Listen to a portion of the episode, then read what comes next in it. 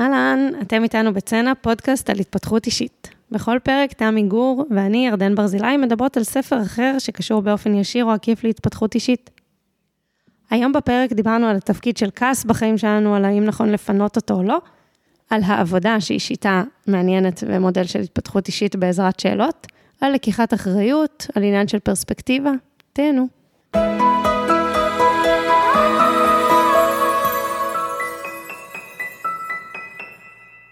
אהלן תמי, היום הבאתי את הספר לאהוב את מה שיש, אה, תת כותרת, ארבע שאלות שיכולות לשנות חיים, מאת ביירון קייטי. יש לי חברה שמתה עליה. יש לך עכשיו עוד חברה שמתה עליה. אז uh, ביירון קייטי, אישה אמריקאית שהייתה uh, אלכוהוליסטית ולא התמודדה עם חייה כל כך, הייתה בבריחה, היו לה ילדים, לא ממש טיפלה בהם. Uh, ואז uh, במצב קצה uh, שהיא הגיעה אליו עם האלכוהול, כשהייתה ממש בשפל המדרגה, קמה בבוקר עם איזושהי הערה, התגלות כזאת, שכל מה שהיא תפסה עד, עד עכשיו בחייה היה תפיסה מעוותת של המציאות של החיים שלה, ובעצם המירה את התובנות האלה שלה לכדי אה, שיטה, שנקראת על שמה, אה, שהתרגול שלה נקרא העבודה, וזה מה שמתואר בספר. כשאני אגיד לך באופן כללי שהיה משהו שמאוד מאוד אהבתי, שאחד הדברים שמאפיינים את השיטה זה המבט פנימה. זאת אומרת, היא עוסקת הרבה ברגשות שליליים שיש לנו, רגשות קשים, אה, בסטרס, בכעס, בזלזול, בכל מיני דברים, אבל בסוף, ארבעת השאלות האלה, המבט מופנה פנימה תמיד, אה, לאור ההנחה. נכון, גם את. לאור ההנחה שאם משהו מאוד מפעיל אותנו, אז זה משהו בנו שאנחנו צריכות רגע להתבונן בו. את יודעת שאני יותר, זה קצת יותר מורכב, מסתכלת על זה בדרך כלל. אמ, כן. אני מאוד מאוד חושבת שאנחנו צריכים להכניס את המבט פנימה. אני מאוד מאוד חושבת שצריך להיות מודעים לפרשנויות שאנחנו שמים על דברים, אבל אני גם מאוד מאמינה באינטראקציה, ששום דבר הוא לא במנותק, זה אף פעם לא רק אני.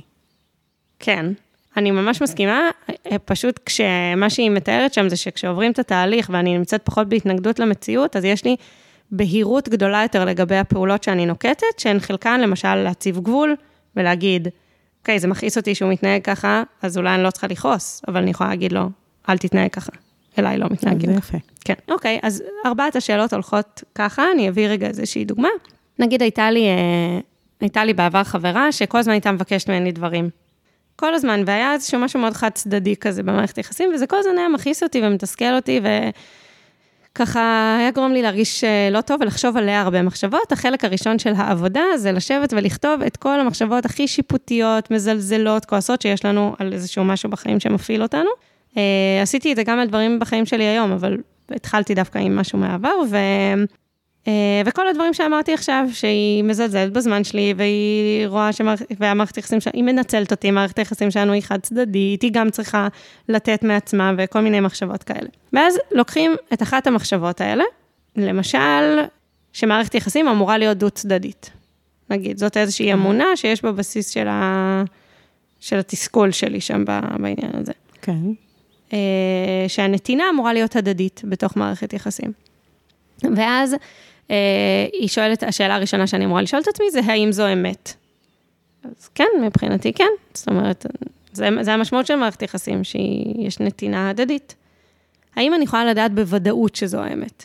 והשאלה הזו היא רגע הזמנה, בעצם לחשוב עם עצמי על האלטרנטיבה, כאילו, אה, האם אני, האם אני יכולה לדעת בוודאות שהמערכת יחסים ביני לבינה, או בכלל מערכות יחסים באמת אמורות להיות עם נתינה הדדית, והאמת היא שלא, בעיקר בגלל מבחן המציאות, כי עובדה שיש במציאות מערכות יחסים כאלה, אז אני לא יכולה לדעת אם זה אמור להיות אחרת. גם אין לי מציאות אלטרנטיבית להשוות אליה. גם אם את מגדירה את אותה מערכת יחסים? כן. זאת אומרת, למשל, אה, ניקח סקטור, חברות או הורות או משהו כזה? אוקיי. כן. אה, חברות היא אמורה להיות מערכת יחסים אה, עם נתינה הדדית, למשל.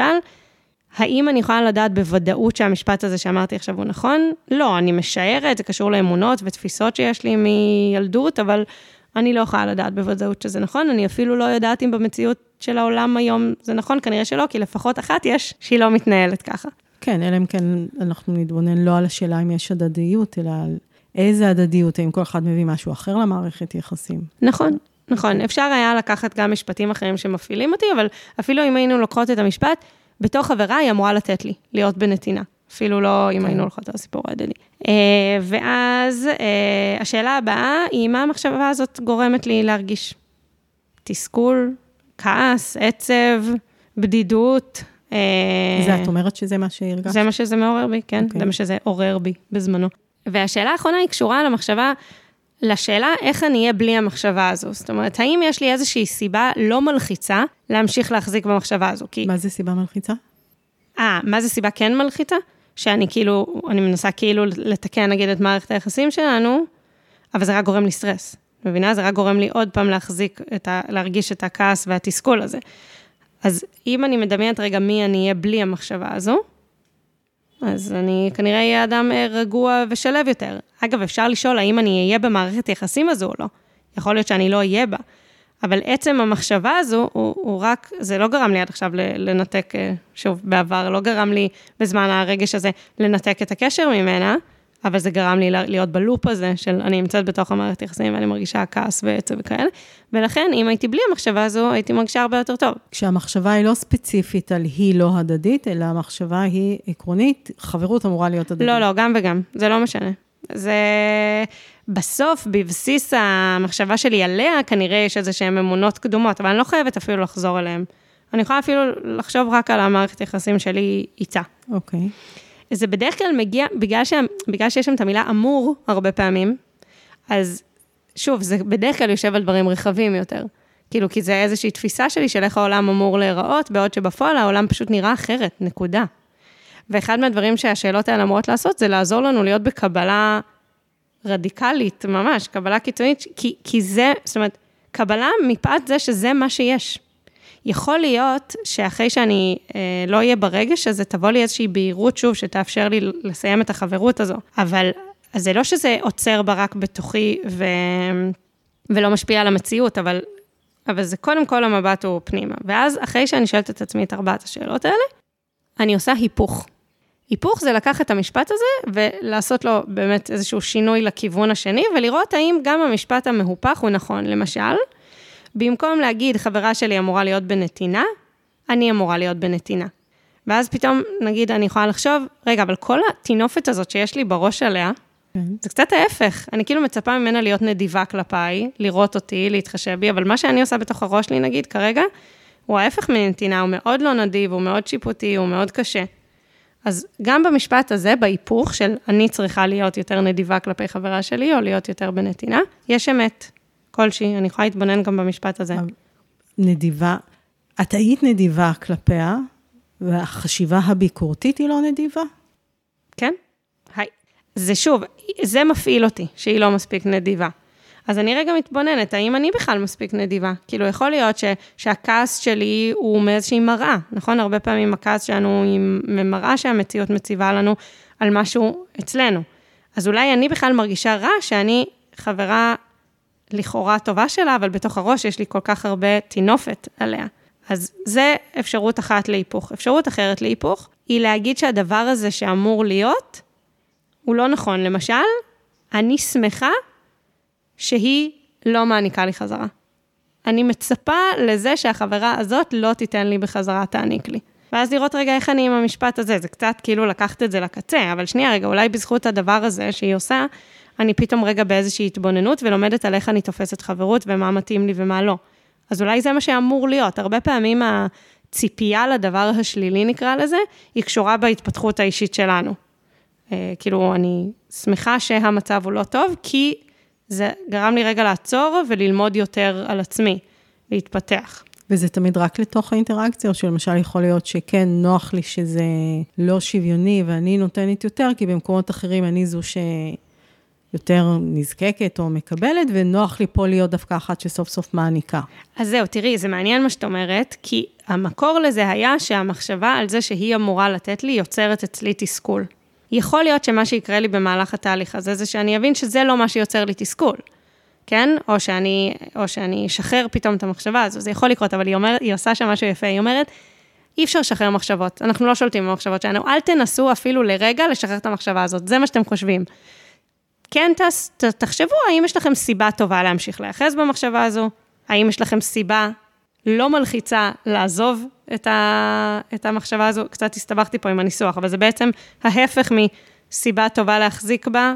אה, כשאנחנו לא מוצאים סיבה טובה להחזיק בה, אז, אה, אז אנחנו רגע, אה, אפשר להתחיל את התהליך. שוב, זה לא אומר שהמחשבה תשתנה, כמו שאת אומרת ישר. אבל...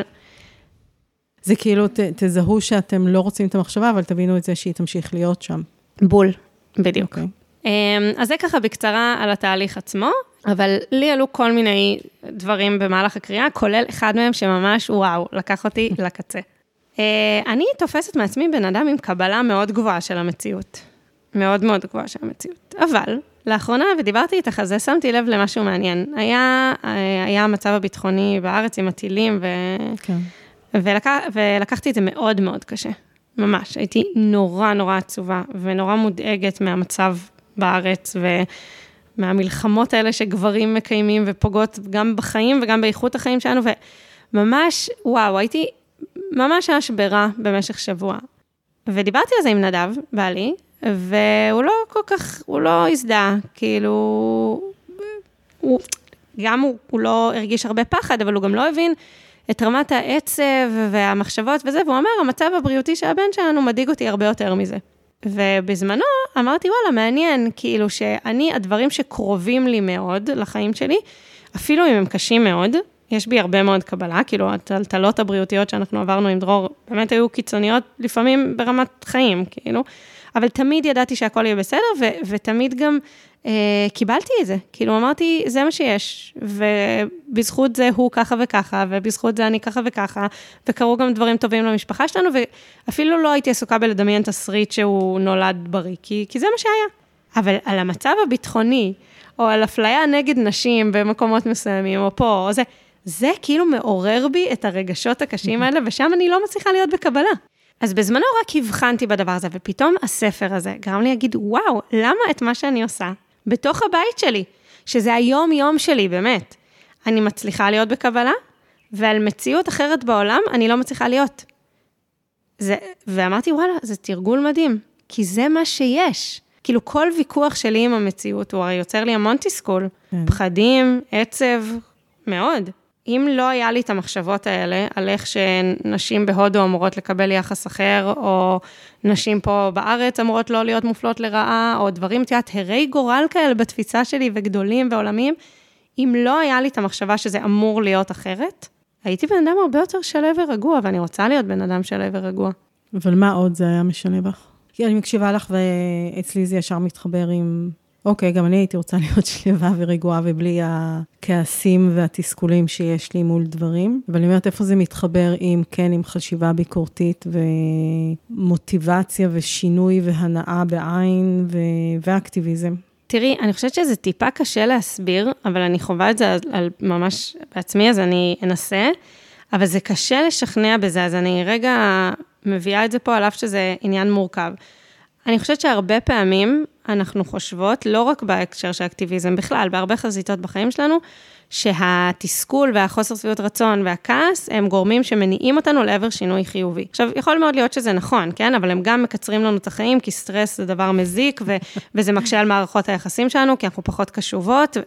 יש רשימה ארוכה של דברים שכעס הוא, הוא ברור שהוא יש לו השפעות שליליות, אבל אנחנו כאילו אומרות, טוב, אבל זה שווה את זה. אם אנחנו כבר הגענו לרמת המודעות הזאת, אז אנחנו אומרות, טוב, אבל זה שווה את זה, כי זה מה שיניע אותי לחפש מקום עבודה אחר, או לעזוב את בן הזוג שלי, או שזה, או, או לחנך את הילדים שלי, הרבה דברים. ודווקא אני מוצאת שבמקומות בחיים שלי שיש לי בהם בהירות, ממש בהירות על, על, ה, על המקום לשאוף אליו, הרבה יותר קל לי להשפיע על המציאות ולעשות אקטיביזם, בין אם זה בחז... בבית שלי בקטנה או בדברים גדולים יותר, מהמקום, מהבהירות והשלווה הזאת, בין השאר, וגם דיברנו על זה בפרקים קודמים, כי הרבה יותר קל לדבר עם אנשים על שינויים שהם צריכים לעשות והמציאות צריכה לעשות, אם את א', גם מהווה modeling לשינוי שאת צריכה, נכון. אבל גם אם את לא כועסת ולא שופטת, אלא באמת יש לך איזה בהירות כזאת, ידיעה ברורה כזאת על מה זה אמור להיות. אפילו לא אמור להיות, אלא מה הכיוון שאיפה. כי נגיד, סתם חשבתי על זה בהקשר של המציאות הבאמת מורכבת מאוד שאנחנו חיות בה ממיליון בחינות, המון אלימות, המון דברים באמת מאוד קשים. אבל פתאום אמרתי, וואלה, אולי זה, זה מה שאמור להיות עכשיו, אבולוציונית, כדי שיקרו דברים טובים יותר. צריך, נגיד, הרבה פעמים אומרים על זה שאנשים עוברים משבר וצומחים ממנו. אז אם אני פתאום מסתכלת על זה ככה, כמו שאני מסתכלת על הבריאות של הבן שלי, אני מסתכלת על העולם, אני אומרת, אוקיי, זה מה שיש. המצב הוא קשה, הוא מורכב, הוא, הוא דורש תיקון, אבל תיקון לוקח זמן, ומצריך אורך רוח וגם קבלה. זה נשמע עמדה סטטית, אבל זה הכי לא. לא, אני פשוט לא, לא רואה איך היא מתכתבת עם התיקון. מישהו בסוף מחליט לשנות שם משהו. הוא, הבהירות הזאת על הכיוון ללכת אליו, היא לא חייבת לבוא עם כעס. זה כמו ש... אני אומרת, זה שוב, אני מקבילה את זה רגע. היא לא חייבת לבוא, אני פשוט אומרת. קודם כל, סתם ברמה הפילוסופית, mm-hmm. הרבה פעמים, וזה לא רק בספר הזה, שמדברים על, אה, על ניהול הרגשות שלנו, שזה עיקרון שאני מאוד מאוד מסכימה איתו, ואני חושבת שביום-יום זה מאוד נכון שהרבה פעמים, אם נצליח לנהל את הרגשות ולא שהם ינהלו אותנו, אז אנחנו נהיה הרבה יותר אפקטיביים, אני אקרא לזה, בסדר? הרבה יותר נשיג את מה שאנחנו שואפים אליו. מצד שני, אני תמיד אומרת לעצמי, אנחנו אומרים, אה, שלמשל עכשיו, את אומרת, למה לא לקבל פשוט שזה מה שיש, וכנראה זה מה שצריך להיות. אבל אני אומרת, אבל אם כעס, ושיפוטיות אפילו, ותסכול, זה בין הרגשות שהכי הרבה מתעוררים בבני אדם. אז אולי גם הם טבעיים וצריכים להיות? ושוב, אני חושבת שהם מאוד לא יעילים לנו, אבל זה סתם, ברמה הפילוסופית, אני כל פעם מסתבכת עם זה. תראי, זו שאלה מצוינת, כי אנחנו, היא מורכבת מכל מיני רבדים. אחד זה שזה מה יש, נכון? אז כאילו, נכון. כאילו מה, אנחנו נתנגד למציאות על הרגשות שלנו? לא. אבל, אה, אבל יש לזה עוד פנים. אני, קודם כל, כל מה שהוא קצה, אני לא מאמינה בו. לא משנה כמה נאורה תהיה, אם תפסיקי לחוות כעס, לא. תמיד נחווה כעס, ותמיד נחווה תסכול, ותמיד נחווה את זה, ויכול להיות שהמינונים ירדו. אבל אני כן חושבת שהרבה פעמים אנשים מגיעים למסעות של התפתחות מכאב שהוא כבר לא ניתן לנסיעה. עכשיו, זה יכול להיות כל מיני כיוונים, כן? נגיד אצלי זה בא ממקום כאילו הכי אה, לכאורה לא קשה שיש, של וואלה, רגע, מה הקול שלי? כאילו, איבדתי רגע את הקול שלי, אני רוצה לחזור ולמצוא אותו. אבל אנשים מגיעים לזה מתאונות ומאובדן שאנשים קרובים להם ומהרבה, וכאילו, ממין חוויה כזאת של, רגע, החיים, כמו שחייתי אותם עד עכשיו, זהו, הם צריכים להסתיים, ופרק חדש צריך להתחיל. הרבה פעמים באמת השינויים כזה, וושט. עכשיו, זה לא שהשינוי הפנימי הוא מקצה לקצה, הוא לא. הוא מסע בלתי נגמר והוא הדרגתי. אבל אנחנו רגע מביאות לקדמת המודעות, שזה שלב ראשון, אנחנו אומרות, אוקיי, עכשיו אני חווה כעס.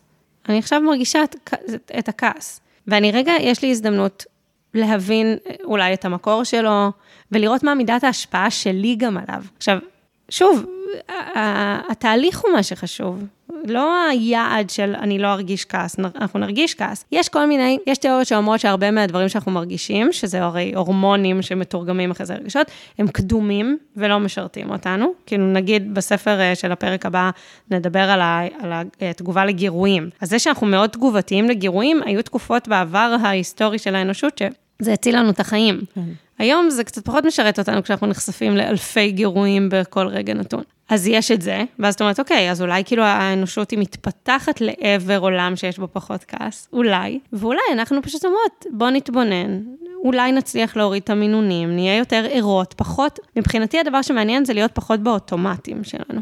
זה אני מאוד מקבלת. ואני, ושוב, אני גם חושבת שניהול רגשות הוא עובד לטובתנו. אני, אני בדילמה כי זה תמיד נראה לי איזה שהם איזונים, כי אני אומרת, הנה, גם השינוי שהיא עשתה, הוא בא מחוסר קבלת המציאות שבה היא חיה עד אז. אז מין, כמה אנחנו מקבלות את המציאות, ומה הנקודה שבה אנחנו, אנחנו אומרות, לא, לקבל את המציאות זה סוג של, אה, לא, לא יודעת, לא, אין לי אפילו מילה להגיד מה רגע, זה. רגע, זה, זה מהמם. זה okay. אוקיי. מהמם מה שאת אומרת, וזה עולה לי איזושהי דוגמה רגע.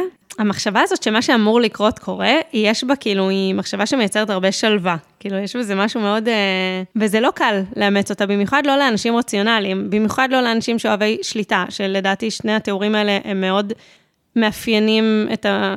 עולם שלנו שאנחנו חיות בו, כאילו המחשבה שיש לנו הרבה השפעה על המציאות, והמחשבה שאנחנו אמורות לקבל החלטות רציונליות, אפילו אם הם, אנחנו כבר בהבנה שהן גם קשורות לרגש, אבל כאילו יש איזו החלטה נכונה או משהו כזה. עכשיו, כשמתרגלים מדיטציה, המטרה היא לא להיות מנוהלות על ידי כל הגירויים שעולים בנו, כאילו התחושה, הרגשות, המחשבות. מצד שני, כל פעם שעולה מחשבה זאת הזדמנות לתרגל כי אז כאילו את יכולה להחזיר את ה... לשים לב שעולה המחשבה, ולהחזיר את הפוקוס שלך לנשימה. אז כשהתחלתי לתרגל מדיטציה, הייתי נורא, כאילו באסה, אני כזה, לא, למה לא מצליחה להזיז את המחשבות האלה? ואתמול, פעם ראשונה שהיה לי תרגול, לא הצלחתי להפסיק לחשוב, וממש הייתה לי מין כזה שלווה כזאת, שאמרה, אוקיי, אבל זה התרגול שלי היום, כאילו לראות, ואמרתי, על כל פעם מתוך המיליון הסחפויות האלה שהצלחתי להחזיר את המחשבה, מהמם. אז כאילו, זה נורא יפה מה שאת אומרת, כי מה שמניע שינוי הוא כאילו חוסר קבלה שלנו את המציאות במובנים מסוימים, אבל לא היינו מגיעות לנקודה הזאת אם לא היינו חיות את המציאות הזו, אז אנחנו כאילו צריכות להכיר תודה על הדברים שהובילו לחוסר נוחות או למשבר או מה שזה לא יהיה. האיזון הזה שבין האקטיביות שלנו בחיים שלנו, לבין הסטואיות הזאת של לקבל את הדברים כמו שהם, אתמול ממש הרגשתי אותו. אני לא יודעת אם זה משהו שאפשר אפילו להסביר אותו במילים עד שלא חווים אותו, אבל ממש הרגשתי את זה שכאילו, אני, אני לא רוצה להיות במחשבות, אבל אני מקבלת אפילו את חוסר הרצון שלי, אני מקבלת. אני, אני מתחברת לזה שיש מקומות שבהם אנחנו משחררות בעצם את הרצון לשלוט במה שקורה כאן כרגע. מבינות שכרגע מה שקורה, וואי, זה גם מאוד מאוד מתחבר עם השיחה שלנו בפר... באחד הפרקים על החיבור לטבע ועל לקבל את הדברים שאנחנו לא שולטים בהם, את המחזוריות, ושדברים קורים בזמנם ואיך שהם, ועדיין אני נשארת עם השאלה. את יודעת מה, זה גם לא רק סביב הספר הזה. אני חושבת שכל מה שאנחנו לומדים בחיים, שכאילו ישפר לנו וייתן לנו ויעניק לנו וישמש איזשהו פתרון או מודל עשייה. יש בו תמיד את המין קונפליקט הזה בין מתי אני קשובה למה שצריך לקרות ולכאן ועכשיו, ומה שפשוט בא, ומתי אני, כן, תופסת פיקוד, מחליטה לעשות עם זה משהו. אומרת, כן, אני רואה את זה, אני רוצה לשנות. זה בעיניי אחת השאלות הכי מרתקות. זהו, אז הדבר המגניב יהיה כאילו לדמיין שגם הדבר הזה הוא כאילו קרה, פשוט, את מבינה? כן. גם הרגע שכאילו הייתי נורא אקטיבית בו וזה, אה, אה, דיברנו בפרק אה, על האישה הפראית, אז דיברנו על המחזוריות, בהקשר של יצירתיות גם, ועכשיו בדיוק, בדיוק קרה לי השבוע שהייתי, היה לי תקופה ארוכה של טירוף, כתבתי, יצרתי, עשיתי דברים וזה, פתחתי תוכניות, ואז היה לי עכשיו תקופה ארוכה של יובש, נקרא לזה, וממש לא התחלתי שום דבר חדש, לא כתבתי, לא יצרתי, לא זה, ממש. ואז השבוע הרגשתי איזושהי בשלות, ועשיתי שיחת טלפון שידעתי שתוביל אותי חזרה לעשייה, אבל כאילו ממש הרגשתי, באותה נשימה שכאילו עשיתי משהו אקטיבי, הרמתי את הטלפון שידעתי שיניע אותי, התחלתי לכתוב.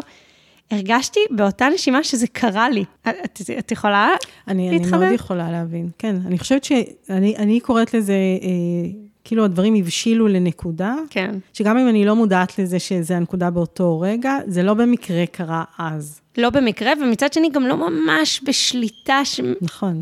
אז, נכון, נכון. אבל כן, זה מתח אה, מעניין. אה, את רוצה שאני אביא עוד משהו מהספר? תמיד. אוקיי. בהמשך למחשבה על הדברים הגדולים בעולם שמפריעים לנו, היא מציעה שמשהו נורא, תרגיל מאוד מאוד מעניין על הדבר הזה. כי בסוף מה עושים? לוקחים איזושהי מחשבה שהיא גורמת לנו לסבל, ומביטים, ומנתחים אותה ומביטים בה. זה בעצם מה שעושים בעבודה של ביירון קייטי. אז היא אומרת, הרבה פעמים אנחנו מדברות, אנחנו, אני, אני חושבת, אבל היא מביאה גם את הדוגמה, כנראה שיש עוד הרבה אנשים, שהדברים שגורמים להם סבל הם דברים גדולים כאלה, עולמיים, רעב בעולם, מלחמות, פילוג, הסתה, טכנולוגיה שמשבשת לנו את היחסים החברתיים, דברים באמת גדולים כאלה שהם לא כאילו בן אדם שעכשיו גרם לנו לכעוס. ואז היא מציעה תרגיל מאוד מעניין. היא אומרת, תכתבי את הדבר. למשל, לא אמורות להיות מלחמות. כאילו הפער הזה הוא יוצר אצלי הרבה תסכול, כי יש מלחמות, אבל לא אמורות להיות מלחמות. ואז תחשבי על מה הדבר הזה גורם לך, כאילו, המחשבה הזאת גורמת לך לכעס ועצב ותסכול, אבל אז תנתחי במקום את המשפט, מלחמות גורמות לי לעצב וכעס ותסכול, המחשבה שלי על מלחמות גורמת לי לעצב, כעס ותסכול. בשבילי זה היה מאוד אה, מאוד מאוד מעניין, כי פתאום אמרתי, רגע, המלחמות קורות עם או בלי הרגש הזה שלי. אני עדיין עושה ביום-יום שלי, בתפיסה שלי, את מיטב יכולתי בשביל לקדם את הדברים שחשובים לי בעולם. אבל מה שגורם לי לא לישון טוב בלילה, זה המחשבה של מלחמות. זה למשל המחשבה שהן לא אמורות לקרות. עכשיו, זה נורא מעניין, כי כאילו אני הולכת שוב לאזורים האישיים שלי, ואני יכולה באמת לדמיין, לא יודעת, טסתי במטוס לאחרונה, וכאילו, סליחה על המחשבות הקשות, אבל עברה לי בראש המחשבה שהמטוס התרסק, אני תוהה אם זה קורה לכולם או לא. אני יכולה להגיד לך שפעם ראשונה שיר ואני טסנו ביחד בלי הילדים, הסתכלנו אחד על השני ואמרנו, ממתי אנחנו מפחדים מטיסות? אוקיי, יפה. אז זה בדיוק מה שקרה. והייתה בי איזה מין שלווה כזאת לנוכח המחשבה הזאת. אמרתי, אוקיי, אין לי מה לעשות עם זה. אני מקווה שזה לא יקרה, אין לי מה לעשות עם זה עכשיו. ונרגע לי הלחץ. עכשיו, אם אני יכולה לעשות את זה על המחשבה שאני עם, עם נדב במטוס והמטוס התרסק, אם אני יכולה לעשות את זה, אז אני לא יכולה לעשות את זה על מלחמות? אני יכולה.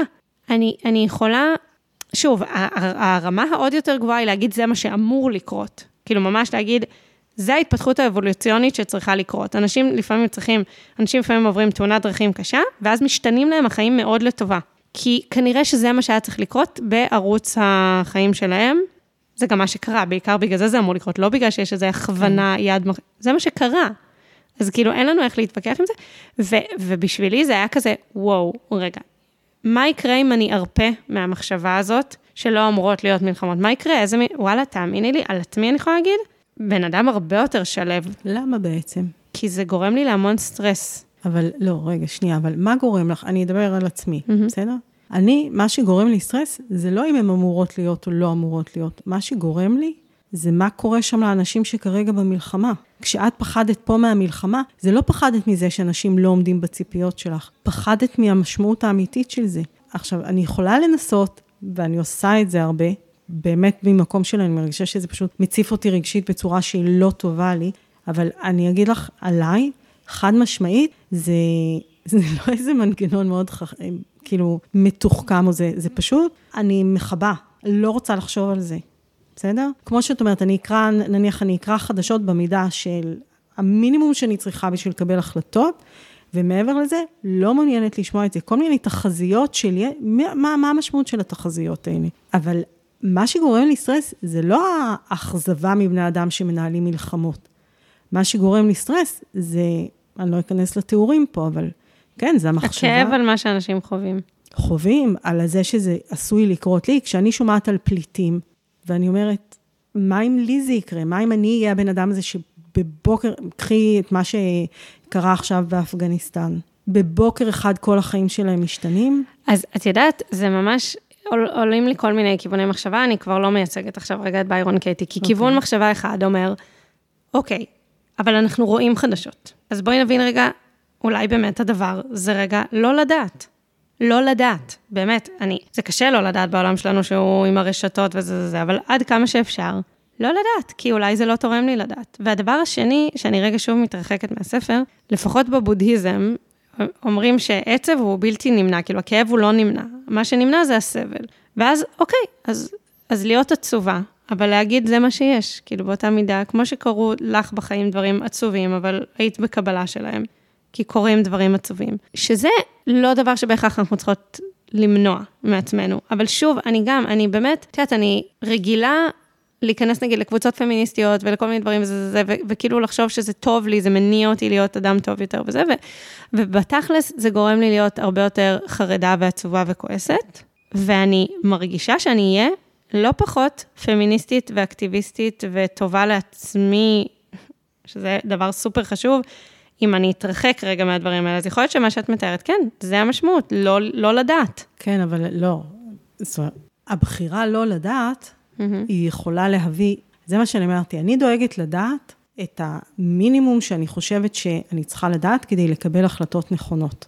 כן. בסדר? עכשיו, אני חושבת שאם נלך רגע למאבק שלך על פמיניזם, אוקיי? הרבה דברים, אם את לא היית יודעת, את בכלל לא היית מגיעה למודעות שיש פה משהו שאולי את רוצה אותו אחרת, ואז את לא היית פועלת לשינוי. אני מסכימה איתך, אני חושבת שלדמיין מציאות אלטרנטיבית, הרבה פעמים אנחנו זקוקות לקולות חיצוניים שזה. האם הקולות האלה הם קולות שמעוררים כעס על המציאות הנוכחית? בשבילי לפחות, עדיף שלא. למה? אולי זה הזה. זה פשוט, it is what it is. למה על הכעס אנחנו מתייגים את זה מאוד, ואנחנו זה מה שאמרתי בהתחלה, אני מבינה את המחיר של כעס. אני לא חושבת שכעס בעיקרון עושה הרבה טוב. אבל גם יש משהו שאני אומרת, הכעס הוא לא פחות טבעי מהמון דברים אחרים, והוא לא פחות פשוט קורה ופשוט משהו מדברים אחרים. והמון המון המון היום מדברים בכל מיני, גם בספרים שהבאנו כאן, על הניסיון לנטרל אותו. ואני גם עובדת עם זה, אבל יש משהו של... אה, זה, זה, את יודעת, כעס, פחד, זה, זה לא, רגשות זה- לא לא, נעימים, זה לא אותו אבל דבר. הם מאוד משרתים אותנו. לא, לא, שנייה, זה לא אותו דבר, כעס ופחד. רגע, אני אגיד רגע שני דברים שעלו לי. אחד, אה, זה ששוב, הרבה פעמים אנשים שמגיעים לתוך השיטות והתורות והרעיונות האלה, הם בשובע ממשהו בחיים שלהם, ברמה שהם לא רוצים לחיות ככה יותר. זה יכול להיות שרמת הכעס שאת חווה, או שאני חווה, הם הרבה פעמים במינון שהוא בסדר לנו, ואז אנחנו לא נחתור לעבוד בחזית הזאת. אבל אם כן, אז צריך שינוי. אם לא, אז לא, אז, אז לא תגיעי בכלל לדבר הזה, את מבינה? זה דבר אחד. והדבר השני, ש... למה? אני דווקא חושבת שדווקא בביניים זה נכון לעבוד עם זה. לא להתכחש לכעס, מהמם. לא לנסות שהוא לא יהיה קיים, אבל לדעת לזהות אותו ולדעת לעשות בחירות מולו. נכון. מתי אני אומרת, אוקיי, פה זה אולי מניע אותי, אולי הכעס גרם לי פתאום, אם נחזור לתחילת השיחה, הכעס גרם לי פתאום לזהות מערכת יחסים, שגם כשאני כבר לא כועסת, אני מבינה שהיא לא טובה לי. כן, זהו. מה, הכעס הוא מפלג. רגע, שני דברים. קודם כל, לאחרונה המטפלת שלי אמרה לי משהו מאוד חכם, שאני הרבה מביטה עליו מאז, שכעס, בבסיס שלו תמיד יש עצב או פחד. אז זה ככה, רגע, משהו שאני מניחה פה, לא נצלול עכשיו עד אוקיי. הסוף של העומק שלו, אבל לא, כאילו, מפאת קוצר הזמן, לא כי זה לא נושא חשוב. והדבר השני זה שכעס הוא רגש מפלג. כאילו, אם אנחנו כועסות על עצמנו, אנחנו בריחוק מעצמנו, אם אנחנו כועסות על מישהו אחר, אנחנו בריחוק ממישהו אחר. עכשיו, את לא באה להיאבק בכעס כי כעס זה טוב או רע. את באה, זה שני דברים. קודם כל, האימפקט של זה על החיים שלך. כאילו, אם את לא מרגישה אותו, אז את לא תתמודדי איתו, אבל אם את מרגישה שהוא גורם לך לסטרס וללא לישון בלילה ולא יודעת מה, אז את תרצי להתמודד איתו. והדבר השני, זה הדבר הגבוה יותר, שכאילו, אנחנו לא רוצות להוסיף עוד דברים מפלגים לעולם, אז זה מקום ששווה רגע לעבוד בו, כאילו, האחדות הזאת שלנו עם אנשים אחרים, וגם שלנו עם עצמנו, היא הרבה פעמים, החמלה והרוך הם הרבה פעמים מניעים שינוי בצורה הרבה יותר אפקטיבית גם, לא רק יותר נעימה וקלה, הרבה יותר אפקטיבית, כי הצד השני, אם זה אני מול עצמי או אני מול הסביבה, פתוח יותר לשמוע את זה, אז, אז כן, זה, זה רגע ששווה לטפל בו. זה משתלם. שוב, אני ממש לא בוויכוח איתך. מהמם. אני אומרת שאני חושבת שאני מקשיבה לך עכשיו, ואני אומרת, רגע, זה נכון גם בדברים שהם בקנה מידה גדול, או זה בעיקר בבין אישי, או זה נכון לכל שלב בשינוי, או יכול להיות שיש שלבים שבהם אנחנו מאוד זקוקים לכעס, ואחר כך אנחנו נצטרך בשלב ב' את החמלה, כי הכעס לבד לא יביא את השינוי. הוא, כמו שאת אומרת, הוא ימשיך להחזיק פילוג וזה, אבל הוא יצטרך, לא יודעת, לפרוץ את החומה, ואז כשהחומה לא תהיה ואנשים ייפגשו סוף סוף, אז שם אנחנו נצטרך את החמלה. אז אני אומרת, בואי נסמוך על עצמנו ועל אנשים אחרים, שכשצריך להתבונן בכעס ולעבוד איתו, הם יעשו את זה. את מבינה מה מתכוונת? כאילו, לא, כל הספר הזה אומר לנו להתבונן אחרת. לא, לא, זה בדיוק מה שאני אומרת לך. הספר הזה הוא לא, הוא, הוא הצעה. הספר הזה, קודם כל, אם הגעת לקרוא אותו, משהו הפריע לך. אם המשכת לקרוא אותו, זה כי התחברת לשיטה. אז אם הגעת כבר לקרוא אותו, ומשהו באמת מפריע לך, והתחברת, את תעשי את העבודה. ואם לא, אז את לא תעשי אותה. לא, לא, אני רק אומרת, היא כן אומרת, אם הבנתי אותך נכון, לנסות לנטרל את הכעס, כי הוא... לא, היא אומרת את זה למי שבא אליה כדי לנטרל את בסדר, אבל מי הכעס. שבא אליה, היא עוזרת לו, אני לא יודעת, אני מכירה אנשים שהגיעו לספר שלה לא במצב שהם היו מודעים שהכעס מנהל אותה, הם דרכם כן. הבינו את זה. נכון, נכון. לא, שמשהו, נכון, לאו דווקא הכעס, שרוצים שינוי. והיא עוזרת נכון, לזהות את הכעס ואת מה הכעס עושה בנו, נכון. ואז ו- לעשות בחירות מול ואז זה. לא, קודם כל לעשות עבודה על עצמנו, ואז גם את ה... זה כאילו, היא אומרת, כאילו אין רצון. הדברים פשוט, אין קבלת החלטות, זה כאילו קורה מאליו. אני, אני יכולה להתחבר לזה, אפילו לא, אני שזה יכולה נשמע להתחבר לזה, משונה. אני פשוט אומרת, זה, זה רק אומר שלא כל, אני, אמרת לי פשוט לסמוך על זה שאנשים מתנהלים נכון מהמם. עם הכעס, ואני אומרת, לא, העניין הוא פה שאנשים לא, או כן אנחנו לא מזהים, אבל הם לא יכולים גם, את מבינה? את לא, את לא לא, יכולים מה לזהות, אני לא יכולה בע- לזהות לפעמים כשאני כועסת. או, או שאת לא רוצה לשנות את זה, או שלא, זאת אומרת, כאילו, אם אנחנו כבר בהיפיות שלה לבטוח בתהליך אה, שהוא קורה כמו שהוא אמור לקרות, אז כנראה שיהיה כעס, וברגעים מסוימים נתייחס אליו, וברגעים אחרים לא נתייחס אליו, ולפעמים כשנתייחס אליו נעבוד עליו, לפעמים כשנתייחס אליו נשאיר אותו. אה, אז זה ככה, זה, אני כן רוצה לסיים עם משהו אחד שהיא אומרת, שהוא אה, ככה מאוד חשוב בעיניי, ש... כל דבר שהוא מבט החוצה, הוא תמיד פחות תיקון עולם מהדברים שהם מבט פנימה. כאילו, עם כל הכבוד ללשנות את המלחמות ואת הרעב וזה, קודם כל, העבודה צריכה להיות פנימה, ואני חושבת שיש לנו המחשה מדהימה לזה, בהפך, בכל מה שקורה במנהיגות בעולם, כי אנשים מגיעים לעמדות הנהגה בלי שהם יודעים לקחת אחריות ולהפנות את המבט פנימה, וככה גם העולם שלנו נראה בהתאם, עם כל הכבוד ליכולת ההנהגה, זה לא מספיק. כאילו, המבט הזה פנימה, הוא בעיניי מה שעושה תיקון עולם, מבחינתי גם זה כל המהות של מה שאנחנו עושות כאן, ושאני עושה בחיים האלה. אני, אני מחזיקה במשהו, אני מסתכל, מסתכלת על זה יותר, אה, שוב אמרתי, אני מאוד מאמינה באינטראקציות. אני חושבת שזה שילוב בין להסתכל החוצה ולהסתכל פנימה, בין מישהו שמסתכל כרגע החוצה ומישהו שמסתכל כרגע פנימה. ב... אני חושבת שאנחנו מסכימות, אני אגיד לך למה, כי תמיד את תגידי לי מה אני צריכה לעשות בסיטואציה. יכול להיות שאת תגידי לי, תמליצי לי מה להגיד לבן אדם בצד השני, אבל תמיד את תדברי איתי, לצורך העניין. לא כאילו, הבנתי. תמיד מישהו צריך להתחיל, אפילו אם זה בלדרוש מהצד השני, אבל מישהו צריך להתחיל, נכון? והמישהו הזה שדורש, הוא צריך קודם כל לדרוש את הדבר הזה מעצמו, נכון? כן, אוקיי, אז אנחנו מסכימות. כן, כן, חייבת, זה, זה שילוב כזה. טוב, היה מאתגר היה. כן. תודה, תמי. תודה. ואנחנו מקווים לשמוע מכם, תכתבו לנו, אה, ואנחנו ניפגש בפרק הבא.